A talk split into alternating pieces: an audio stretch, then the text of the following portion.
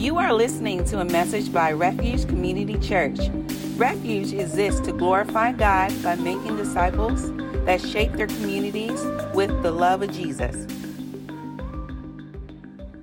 Hey, good morning, friends. Uh, man, if this is your first time with us, my name is Josh. I'm the lead pastor here at Refuge. Uh, again, if this is your first time, I encourage you to jump back into the video description, share a little bit more information with us. We'd love to connect with you. Refuge is a church plant in Southeast Austin, serving South Austin in general. And uh, yeah, we'd love to connect with you and share more about what we're doing, learn more about how we could pray for you, all that good stuff. Uh, well, hey, I want to get uh, jump into the word, but I want to get ahead of the ball here a little bit and uh, almost like apologize in advance if necessary. Uh, my, I might be a little bit off today, uh, but that's that's not because I'm upset or the text or anything like that. It's actually just because I'm in a little bit of a, a bout with the gout. I'm having some some arthritis issues uh, on the lower extremities here. That's why I'm sitting down right now. And so uh, if I seem a little off, it's not for any other reason other than the fact that I might like grimace or something here and there because of like some ankle pain or something like that. But a week, uh, you know, a few more days, it'll be gone. It's happened before. Uh, but but I'm able to talk to you today, and so I wanted to make sure I took the time to do that right now. Um, I'm excited to get into the word today because I think it's a timely word. I, I say that every week, but I'm extra I extra believe it with this. Um, because if you haven't noticed, in the middle of a pandemic, we're also kind of in the middle of a cultural revolution when it comes to uh, police brutality and uh, black and the black community. And so, uh, it, with that has come a lot of awareness for what's happening right now, and with it, for a lot of Christians I've seen uh, in a really positive way, having responses like, "What can I do to get involved?" and, and how do I, where do I start? How do I respond to this? And those are great questions. Those are great questions for a couple of reasons. Again, one because it, it sees that man, people are responding to to what is evident, evidently wrong. But then the other reason is, man, like it shows that we're aware that, that there's something like like happening that god's doing something and we want to be involved in it.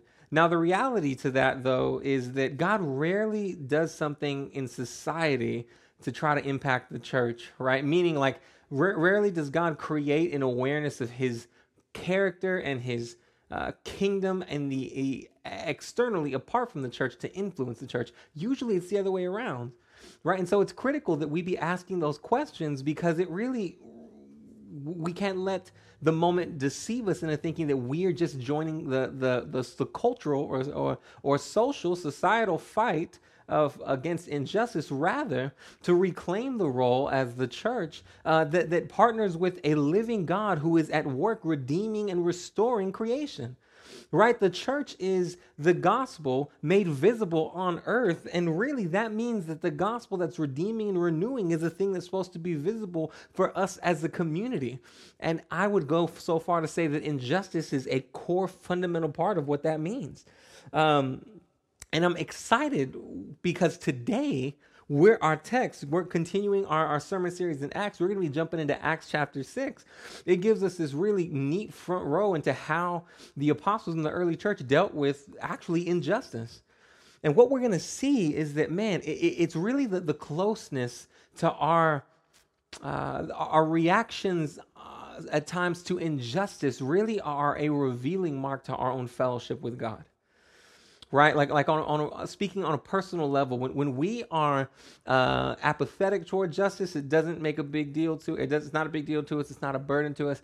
Uh, it most of the time reveals that our heart and fellowship with God's heart is not uh, accurate at minimum and, and maybe struggling uh, at, at maximum. Now. On the other side, the inverse is also true. When we are looking at injustice and we're burdened by it, it oftentimes shows, man, that that our, our relationship with God's heart, our fellowship with His heart is is is healthy. And so today I'm excited to jump into the text and, and, let it offer us some very valuable guidance to how to respond to moments of injustice like this. And what we're going to see is, man, when, when the people when people see the character of Christ in the church, uh, then they're drawn to Jesus. And so, if we want to see more people come to faith here in in um, in South Austin, if we want to see uh, the people come to faith in our families, our friends, uh, one of the big things we have to know is that responding well to moments of injustice is, is a critical part of that. Um, the the title of today's sermon is "Know and Grow" because what we're going to learn uh, was we're going to allow this text to show us like a little bit of our heart and how we're responding to injustice right now.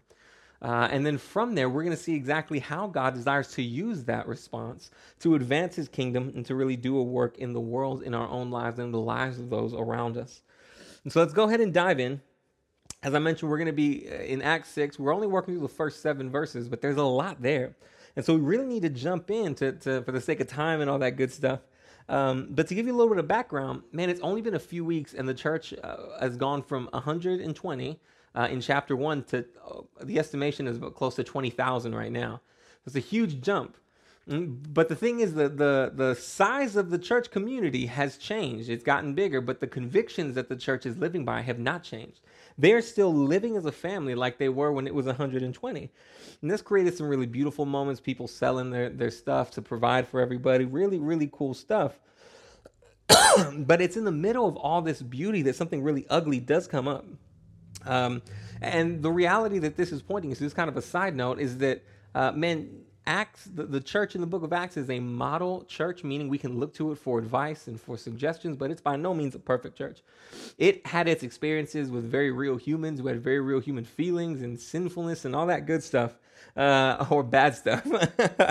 uh, but but the experience of that church is, is largely the same experience we have today in our church. We we we, we are it's a church made up of human beings. Um, yet the Church of Acts is a model church because it shows us uh, a lot of really great ways to respond to the sinfulness that's present uh, in our congregation, in our own hearts, in the, the society, in the community.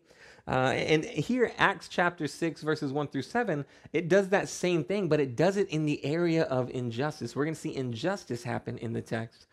And yes, this is directed inward, like it's the church, it's happening inside of the church, but but it's going to show us a part of what happens when we address injustice and the impact that has on the mission of God. Right? And so likewise, I think that it's true that man, what it's going to show us is how the Christian's reaction, the church as a whole's reaction to injustice, is a tool to advance God's kingdom. It, it, it's something that, that we get to plug into as we understand what God is doing. And so this text, I'm praying, is going to show us a lot, but the thing is to really grasp it all, we're going to have to dig in really good. And as we dig in really good, there's three takeaway points that, that I want to kind of set as guide rails so that we don't go too far off the handle. Um, and those three takeaways are about the church, and they're this that they understand the sin that's present, right? They confront the sin that's present, and then they grow from the sin that's present. Okay, so let's go ahead and dive in and start with understanding the sin that's present. Um, it starts out in verse 1. It says, In those days, the disciples were increasing in number. There arose a complaint by the Hellenistic Jews against the Hebraic Jews um, that their widows were being overlooked in the daily distribution. As we start chapter six, I mean, it comes off of chapter five, and, and you guys know last week there was a lot of really cool stuff happening in chapter five. People coming to faith, getting healed. Uh, all that momentum, though, and, and all that growth, really encouraging stuff, we now see that a complaint arises even in the midst of all that. And so, if you've ever felt what it feels like to make some some really solid spiritual advancements and then kind of feel like you took a step back, that's okay. Everyone feels like that.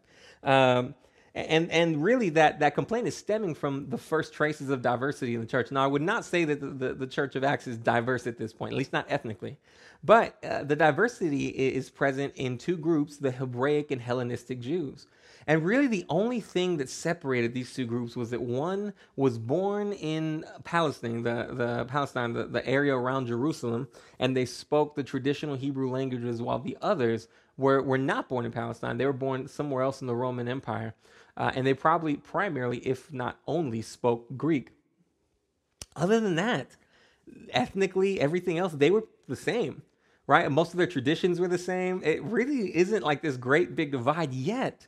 We see like such real humanity that even that small thing can create a divide. And the divide is, is forming in the community and it's expressing itself uh, through the widows not receiving equal treatment. And widows in those days were the most vulnerable population because in this society, once you're a widow, you really struggle to even provide for yourself. And so the church, living as a family, obviously decides that they're going to take care of the widows in the community, but the widows for the Hebraic Jews are, are actually receiving more uh, f- during the, the food distribution than the Hellenistic uh, widows. And so, after all that growth, all that momentum, like I mentioned, uh, there's a real sin issue in the midst of God's people. Uh, and, and, no, it's not quite racism, but uh, it, it has the same root as racism. Okay, and that may seem like a stretch, but but but let me give me a second to show you because the root of both of these is actually the same root. it's called the sin of partiality, and the sin of partiality has another name. It's it's called favoritism, if that makes more sense. And now I know that that it seems like favoritism wouldn't be a huge sin, but you'd be shocked at how opposed to favoritism God is. And can you think about Romans 2.11 that says there's no favoritism with God? You think about Job 34.19 that says God is not partial, shows favoritism to princes, and does not favor the rich over the poor, for they are all the work of his hands. James 2, 8 through 9 says, Indeed, if you fulfill the royal law prescribed in the scripture, love your neighbor as yourself, you are doing well. If, however, you show favoritism, you commit sin and are convicted by the law as a transgressor or as transgressors. Whoa, that's intense, right? It's intense to think that favoritism is so strongly opposed by God.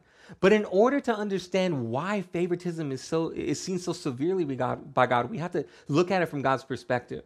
Okay, for God, favoritism is not about someone's appearance, uh, accent, where they talk, where they're from, anything like that. Favoritism is about how someone is made, how people are made. Okay? Each and every human being is made in the image of God, meaning that God has given us a unique morality and sensibility uh, that is distinct from every other uh, part of his creation.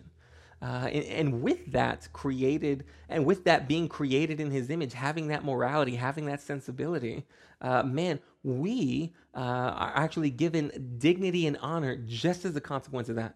That's all. That's it. Nothing above and beyond that earns us more dignity as a human being, more honor as a human being. We are worthy of dignity, respect, and honor simply based on the fact that we've been made in God's image. And yes, some things have, have changed. Sin kind of messes that up. But the thing that stays in the midst of that is that we still have that dignity and that honor. But favoritism is actually the act of, of looking at the dignity and honor uh, that that the image being made in the image of God gives us, and saying, you know what, I don't agree with that. In fact, I'd prefer to use these things as gauges of whether you deserve dignity and honor, uh, and I'll use that instead of what God has said. Right? In reality, the sin of favoritism is so grievous because it's an effort to remove God from the throne and place ourselves there. And so it doesn't seem like a big deal to us, but in reality, it's a deep, deep, deep sin issue. And so here, here, when the apostles hear this, they recognize that this isn't something small. It's not like, yeah, well, you know, they kind of just they prefer those people over those people. It's not like I prefer strawberry over vanilla. Rather, it's it's a deep idolatry uh, that they have to deal with, and so so they start to realize, man, this is not going to be treated lightly. This is going to be treated seriously. Maybe they're not the ones that are specifically going to do it, but they are going to treat it very seriously. Um, and I want to break right here because because I, I, want us to realize that man, this is a, this is a, a, a idea that's true in all of our lives, right? Uh, man, no matter what we what we do, whether it's being angry, whether it's being uh, I think volatile, if it's being impatient, on the surface it, it kind of seems small, but but underneath there there are oftentimes deeper root sin issues that that we are called to really understand these guys understood this sin. The apostles understood this sin, and as a result, they were able to bring to light something that was more serious than what we might think. Likewise, we're called when we sin, and it seems simple to do the work of getting to the root of sin that's in there that is causing a lot more issues. And when we do that, we oftentimes experience far more freedom than simply repenting for being angry sometimes would give us. But I also want to make another point here before we move on, and that's before they could evaluate this sin, before they could get to the bottom of it, the root of it, something else had to happen, and that's that they that and that thing is that they had to listen to uh, the the story of the Hellenistic Jews. They had to hear out the Hellenistic Jews in order for the apostles to understand how serious this sin was. They had to hear the story of the people that were experiencing the injustice. Okay, and this is the idea here. Without hearing the story, there's no way to understand the sin. Without hearing the story, there's no way to understand the sin. And think about it, that's true of what we just shared. When I said that favoritism is such a serious sin, it could have been easy for us to be like, but then when we explain the story behind why it's so sinful, man, it becomes so much more real. Uh, likewise, when we're not hearing stories of injustice, the grievousness that is present in those moments of injustice, we don't understand. And if you are a married person, you definitely should be comfortable with this uh, because hopefully you and your spouse, and if you're not married, then you and your parents, friends, siblings, whatever, um, are familiar with this idea. It's the ability to say, hey, what you did there hurt my feelings, and here's why. Uh, I, maybe this made me think about the fact that I've had dealing with this this arthritis pain for the past few days, and and as a result, I've been a little snippy. If I'm being honest, the past three or four days, I've been a little extra snippy, uh, and, and, my wife has experienced that. And it's one thing for for me to get snippy, to kind of be a, a little bit uh, snappy, be a little bit of a jerk, and then to be like, oh, that's not cool. My bad. It's a whole other thing when, when I'm snippy and I see the story of my sin on my wife's face as I see her get upset or dejected or discouraged the amount, the weight that I feel when I see and experience and think about my own sin is, is, is made real. The reality of it, not what I kind of give myself an extra grace, but the reality of it is oftentimes felt when I understand the story of the people that my sin affects. Likewise, uh, man, when it comes to uh, this idea of, of experiencing or knowing what sin does, understanding sin, man, we have to oftentimes hear the stories uh, of the people that this type of sin, especially injustice, is affecting. When we hear those stories, the realness of it becomes so much more vivid and something that we can actually start to understand. And so the apostles here, they, they have listened to uh, the, the, the Hellenistic widows. They hear what's going on. They understand the sin, they understand the severity of it, and they are rightly going to respond to it. They are now in a place, having understood the sin, where they can confront the sin. Okay, we're going to be taking a look here at verses 2 through 6. Um, verse 2 says, The twelve summoned the whole company of the disciples and said, It would not be right for us to give up preaching the word of God to wait on tables. Brothers and sisters, select from among you seven men of good reputation, full of the Spirit and wisdom, whom we can appoint to this duty. But we will devote ourselves to prayer and to the ministry of the word. This proposal pleased the whole company, so they chose Stephen, a man full of faith in the Holy Spirit, and Philip, Prochorus, uh, Nicanor, Timon, Parmenas, Parmenas, and Nicholas, a convert from Antioch. Those are some tough ones, y'all. they had them stand before the apostles who prayed and laid their hands on them. Okay, so check this out. Having understood the sin, they recognized that, hey, uh, man, maybe, maybe we need to figure something out because we don't really have the capacity to to take on these uh, issues, right? That that's what it means right there in verse what is it three when they're like, hey, or two when they're like, hey, we can't really like do this and give up preaching the word, but but we are going to confront this. We are going to deal with it. And how they deal with it is important because they deal with it in two ways. Men, they deal with it in a discipleship way. We're going to see how in a second. But men, the one I want to highlight right now is they also deal with it in a systemic way right? Think about it. The issue at hand was the reality that within the distribution, the system of the distribution uh, of, of food and, and, and provisions, something was happening and it was resulting in one of the groups not getting their fair share. And so, how do the do the apostles react? Well, they instill people. They create systems that are gonna that are going to redeem the old systems that are causing injustice right? They put into place people who are going to uh, uh, redo the system, who are going to be over it, and who are going to make sure that it's fair and right. And what's funny is that all of these men are actually all Hellenistic Jews. Okay, so all the people that we see who take over this role, this role is, is maybe like deacons, something to that extent, who step in to do the ministry and to take over making sure it's right, they are actually uh, um, Hellenistic Jews. So the apostles hear the voice of the people uh, that are suffering, and then they exalt the people that are suffering, members of that community, so that they can handle the issue right? It, it's a very redeeming, restorative work that's going on here. Even though it's sometimes a little easy to overlook it, there's a very redemptive, restorative narrative that's happening here. And again, it's not just something that, that's small. They're, they're tackling it holistically. They didn't just come and say, okay, we're going to do the discipleship part and ask people why they're doing it. They took it a step further and, and, and said, oh man, we're going to handle this systemically, right? We're going to make sure the system is, is, is fixed. And the reason for that is because they were responding in light of the gospel. They were doing gospel ministry, as we said. And, and to, in order to, to have a response that measures up to the gospel, it needs to be a full response. Okay, because the, the, the gospel does not forgive some sins and not others. It doesn't, Jesus isn't making some things new, but leaving some things old. He's making all things new. Okay, and he forgives all of our sin, not part of our sin. A gospel response to injustice does not say, okay, well, well, let's just worry about one thing. Let's just worry about the sin part, but we'll leave the rest of it for another day. A gospel response to injustice takes in the entirety of the situation and responds by trying to find redemption, restoration, uh, healing in the fullness of the situation. And so, man, I, I don't want to overstep my boundaries with, with the text here, but, but I think that this is a great reference point to think about the reality of voting. Like, legitimately think about it. They had an issue that wasn't right. So the people found people that they all agreed on and put them in position to take care of the, the system to make things right. Like that is not exactly voting, but man, it's pretty darn close. Okay? And the thing is, this is a great way to think about what gospel ministry looks like, what incorporating our faith looks like into voting. Okay, and, and I don't want to freak you out here because what I'm not saying is you should vote for this party or that party. In fact, I think that if you are following a, a gospel ministry narrative in how you vote, you will not be able to find one political party that aligns with all of your gospel values if you were absolutely determined to find people that are going to, to fight for justice in the black community, uh, in immigrant communities, in, in, in, for women, for the unborn, then all of a sudden the different, the different levels of government are going to have different applications for you.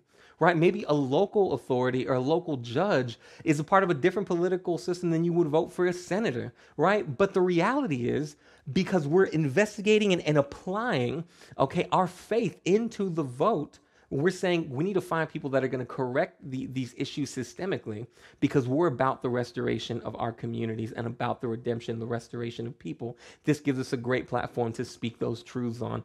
Um, again, but but again, it's not all going to look the same because society that's not going to look like the same political party because society is not meant to tell us or show us the character of God. The political system in America is not meant to show us the character of God. What displays the character of God and the character of his kingdom is that confusing voter ballot that has different political parties put in each one because we value every single one of these people and want to find people that are going to fight for every one of these people on different levels because our affection and our devotion are to the kingdom, not to any kind of political party, not even necessarily to our country. Happy Fourth of July, right? Um, but man, this is a, a I think a really important reality to come to that a gospel response is a holistic response. There's a systemic response there, but but don't be confused. There is also a discipleship response. Okay, think about think about this they say, hey, here's, here's what we can do to create better systems. Here's what we can do to confront this on a more systemic level. But in verse 4, they say, but we, the apostles, will devote ourselves to prayer and to the ministry of the word. The word. You see, the apostles knew that systemic change wasn't enough. Okay, because you can defeat a system and a new system come into place that's going to be just as wrong. Right? Think about the history of uh, black people in America if you ever get a chance to look this up in detail, not even in detail, there's, I mean, basic Instagram stories that can tell you this, but every single time one set of laws was overcome, it seemed like just another one would snap into place. But the disciples know that, man, we can we're going to put our best foot forward we're going to we're going to go uh, at the systemic issue but we're likewise going to focus on the discipleship issue and the way we're going to focus on the discipleship issue is through focusing on the ministry of the word because there's nothing that really pierces into the heart, that changes, that shapes the heart, quite like the word, is there? Think about Hebrews 4:12 that says this: "For the word of God is living and effective and sharper than any double-edged sword, penetrating as far as the separation of soul and spirit, joints and marrow. It is able to judge the thoughts and intentions of the heart." What better way to know if something I'm doing is marked by favoritism or partiality than, with the, than by with a word that is able to tell me what the intentions of my actions are, no matter what the outward action looks like. Right? That's because the word, right? The gospel being communicated through the word of God is not meant to cause uh, behavior modification. Rather, it's meant to make us new. It's meant to, to take a heart of stone and give a heart of flesh. It's meant to make us tender to the heart of God, to begin to, to, to, to shape our desires to His desires, to shape our burdens to His burdens, to shape our celebrations to His celebrations. It's why when the gospel ministry is taking place here, right? And again, we kind of talked about that last week. I think this is a great continuation of that conversation. When they're when they're going after both the systemic issue and they're tackling the discipleship issue, they know it's the word of God that's necessary to come in and pierce the heart to draw us to Jesus and let Jesus through his spirit make us new. To make us new because that's what's necessary. He's redeeming all things. He's bringing restoration. And a- absolutely, that means systems and, and, redeeming the world. He's bringing all things to himself. But at the same time, it likewise, and probably more fundamentally, means that, that we are called to bring our heart, to bring our, our, if I'm being honest, man, sometimes our apathy. Like if you're apathetic toward these situations, that I'm, what I'm not telling you is that God doesn't have grace for that.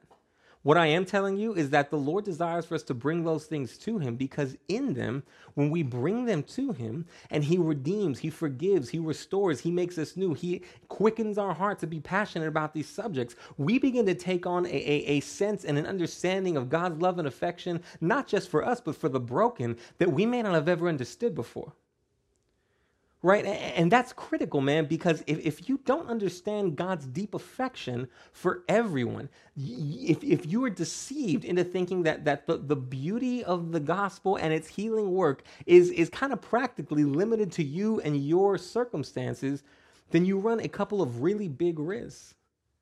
And one of the major ones I think about is the reality that if you were to lose house, car, influence, job, wife, husband, kids, man, if you were to lose those things, if you've never heard the stories of pain, if you've never heard the stories of injustice, if you've never heard the stories of sorrow, that the gospel is still somehow working a work of redemption in, then you may not have, you may lose sight of the hope that God still has for you in our loss right? But rather, man, if, if you recognize, man, I, I, may be struggling with some of these things, I may not necessarily be feeling this holistic response. I may not be burdened with the things that, that God is burdened with. I may not see injustice passionately. Uh, I, I may feel a little bit apathetic. Man, brother, sister, friend, I am not telling you you shouldn't bring them to God. Rather, I'm absolutely telling you that you should. That you should bring them to Him. There is grace for you. And that grace is meant to meet us where we are but it doesn't leave us where we are. Okay? It's meant to take us and make us new. And so bring that to Him uh, as we seek God and ask Him to help us confront sin, confront injustice, confront immorality, confront evil in our own hearts, in the hearts of, of, the community that we have as a church, in society, to show the goodness of God uh, to all people. Right? To confront the sin in a way that would be worthy of the gospel. Again, displaying God's goodness. And, and I want to make that point displaying God's goodness because that's actually what takes us to our last point. When they're able to hear the stories, understand the sin, and then confront the sin, uh, man, they're able to grow from the sin. Okay? And that has a lot to do with understanding God's goodness. Check out verse 7 here.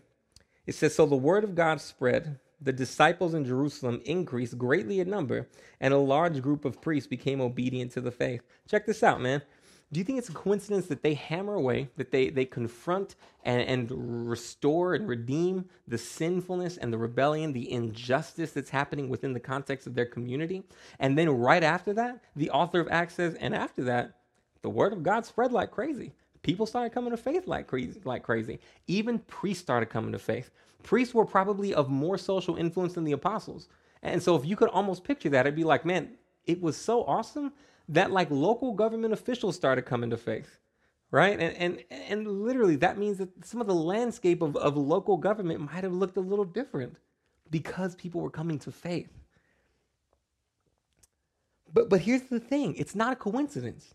Because when you do gospel ministry, especially gospel ministry that brings healing, restoration, redemption, it shows people's God's goodness. It shows people God's goodness.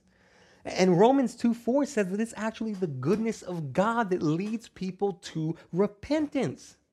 So no wonder people are coming to faith left and right. No wonder local priests are coming to faith left and right. Then no wonder discipleship is increasing and more people are coming to love and follow Jesus. They're seeing his goodness in the middle of this, uh, through the lens of seeing the apostles confront injustice and say, this isn't right.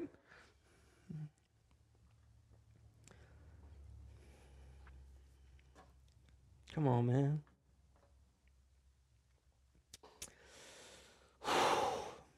Man, and, and I want to take a break here and, and, and kind of take a breather. I need a little bit of a breather. I feel like I got hot for a minute there, so I, I need to take a little breather myself. Um, but, uh, you know, what I want to stop and say real quick is that what we've been talking about, right? Like understanding sin, confronting sin, growing from sin, uh, specifically in the context of what it looks like to confront the sin of injustice. Uh, it can feel oftentimes, if we're not careful, if I'm not careful, if I don't make a point to say it, if you don't make a point to hear it and believe me, that this can feel like an indictment on you, whoever you are, right? Uh, I want to say that's not the point of this. That's not the point of what we're talking about right now. Uh, man, for many of us, I see you doing this. I see you fighting injustice. Not, I mean, there's a beauty to it because I don't see you just in, just fighting injustice when it comes to uh, a, the black community. But I mean, immigrants, uh, the unborn, uh, man, man, this this totality of injustice that we see, uh, th- that we know rages war against the the intention of God in creation and what He's doing to restore and redeem the world. So we're pushing back, we're fighting against that, and it's beautiful. It's beautiful. Um, in addition, like like I, I look at you and, and I want to encourage you again, similarly to what I did last week that for a lot of us, we're already doing a part of this, right? The fact that you're planting this church is a huge deal. We're, we're planting it in a community of color, right? Like our, our, our, our community specifically is a large part Hispanic, which in, in this city uh, has a really, really, really checkered and tough past in terms of um, their experiences with the police. A lot of immigrants and one of the larger black communities in the city. So planting a church here is the aim of saying how can we how can we make a change? How can we how can we glorify God uh, through what we're doing here? Yet I want you to know, uh, man, that we're not done. Uh, we're, we're, we're, you've probably taken great steps forward. A lot of you, I've heard the conversations you're having. Uh, I've heard a lot of the things that have been on your heart. Those are beautiful things. But man, now that, that some of the momentum behind hashtags and and and uh, movements against injustice is dying down, uh, you know, we, we can sit here and go, okay, man, we're planting church, we're doing the, the right things. But that's not where we want to stop, man. Uh, in fact, think about it like this this isn't the last time this exact thing is going to happen with the church. This exact, this isn't a one and done type stop for them. Rather, man, this is actually going to happen again in just a few chapters where Peter's going to have to defend the inclusion of Gentiles, non Jews, into the community. And then in Galatians 5, a few years later, Paul is going to have to call out Peter for doing the same thing he was against in Acts. So, I mean, there's all kinds of stuff happening where, where we see that, man, like, this isn't a one and done thing. It's, it's a repeating process. We continuously have to understand sin. We continuously have to confront sin. We continuously have to grow from sin, especially the sin of injustice as we look out into the brokenness of the world. Um, man, but I want you to know it's okay to keep doing those things. It's not a failure if you've done them once and then you have to do it again. Do it again. It's a failure when we stop doing it. It's a failure when we give up on it. That's when it's a failure if you feel like you, you, are spinning your wheels uh, sometimes and, and or alternatively you feel like man it, it just it, it, can get overwhelming because if there's not one thing that's wrong there's another thing that's wrong then it, it's not a failure that you have to keep doing it. Uh, we are the people of light pushing back darkness in a broken world waiting and anticipating for our king to come and make everything right. That is not a failure. It's a good thing. Okay? Um, rather uh, to, to quit doing it is, is, is the failure. And so before we wrap up, oh, in conclusion, what I want to do is invite you into a few very real ways that, that we can um, do the things we talked about today. Uh, as often it's easy to hear these things theoretically and be like, oh, yeah, that, that makes sense. Uh, but then kind of not do them practically. And rather, we want to be a community that's able to know the, the, truth theologically and then to put it into practical application so that we can make an impact in our community. Not just learn things and not just teach other people things, but rather see a, a very real, actual impact in our community. And so these few application points, they don't cover every way we need to, to respond, but rather uh, they just create a starting point for us as a community to get things started, okay? Uh, and the first application point is listen to stories. As we mentioned in the beginning of the text, one of the biggest things we can do to understand the depth of injustice, especially injustice that we're seeing uh, in the world right now against black communities, uh, against communities of color, but specifically black communities, I want to be really, really intentional about saying that, is to hear the stories of the impact that, that these realities are having. Okay?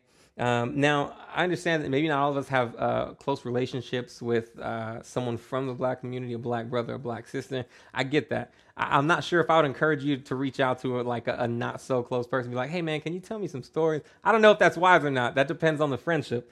Uh, but but rather, thanks to our sending church, the Well, who has an amazing resource page, we kind of jacked that. We adopted it. I'm gonna say we adopted it. All right, uh, and we're able to provide a page with dozens of different resources uh, that will really empower you uh, to hear stories uh, from people of color.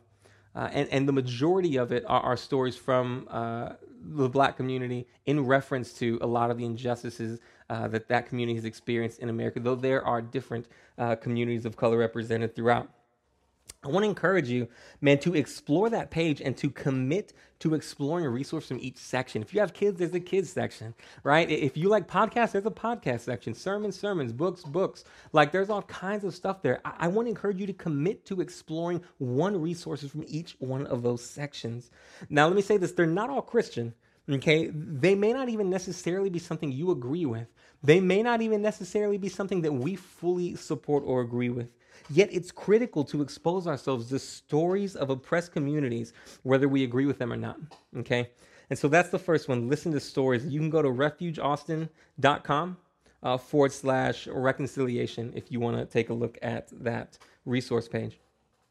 The other thing, the second one is to grow our education.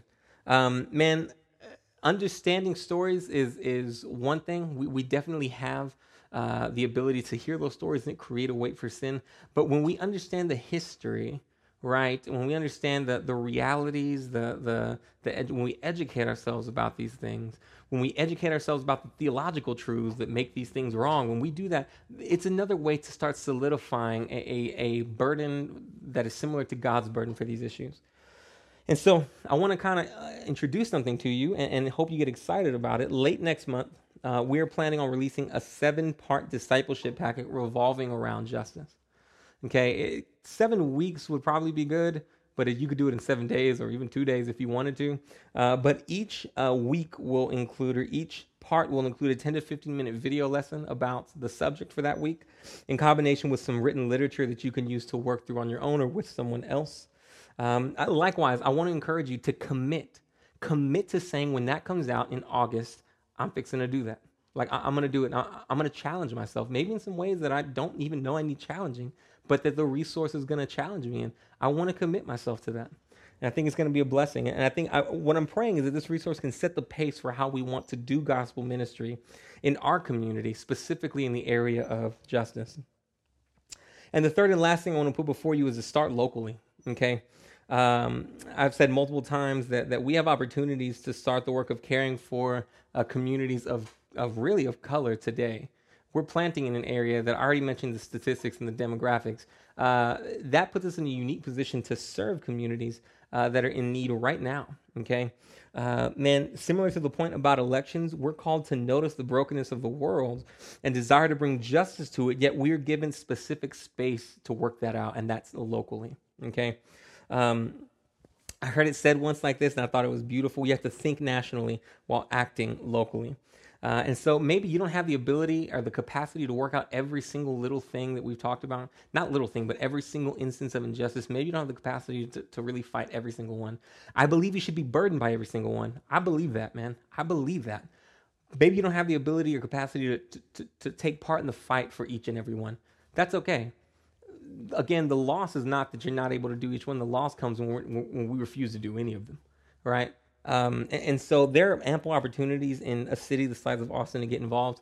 In addition, when these things come up and, and they are really in our face in a city the size of Austin, that will happen. And, and we should take the extra effort to get involved during those times. Um, yet, thinking locally involves thinking about how we can serve the community here. And so, obviously, we're serving Rodriguez and families at Rodriguez, and now I want to invite you to get involved with that. Uh, if you want more information about that, I want to encourage you to email Sean at Sean at refugeaustin.com. He'll be able to get you set up, get you more information, put you on the schedule. It's a really good thing, man. We're really excited about that. Uh, all right, all right, we're done. So I'm praying that, uh, man, this right here really, really can, um, we really can take what we're talking about today to heart. Um, like the Church of Acts, man, we're not, we're not going to be a perfect church at this. All right, no, no one is. Uh, yet we're called to. Sorry, y'all, camera died on me, so we had to get another one in here real quick. we're still figuring things out. Not a perfect church again. Um, but hey, let's go ahead and pray. Let's go ahead and, and finish up our time in prayer. Father, thank you so much for the truth of the gospel that sets us free, uh, that actually uses justice, that, that is marked by justice, as you maintain your role as the, the just and justifier through how you took the cross for our sins. You are a just God. Even your grace is marked by justice. And so, God, I want to say thank you. I want to say thank you for that truth. Uh, thank you that the reality of our world, though broken, uh, is that we are called to partner with you in seeing redemption take place in the world, and I'm thankful for that. Uh, Father, thank you. We love you. Uh, we pray these things in Jesus' name. Continue to work in our hearts. Amen.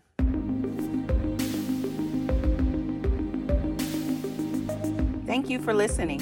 We hope this message encourages you and strengthens your faith.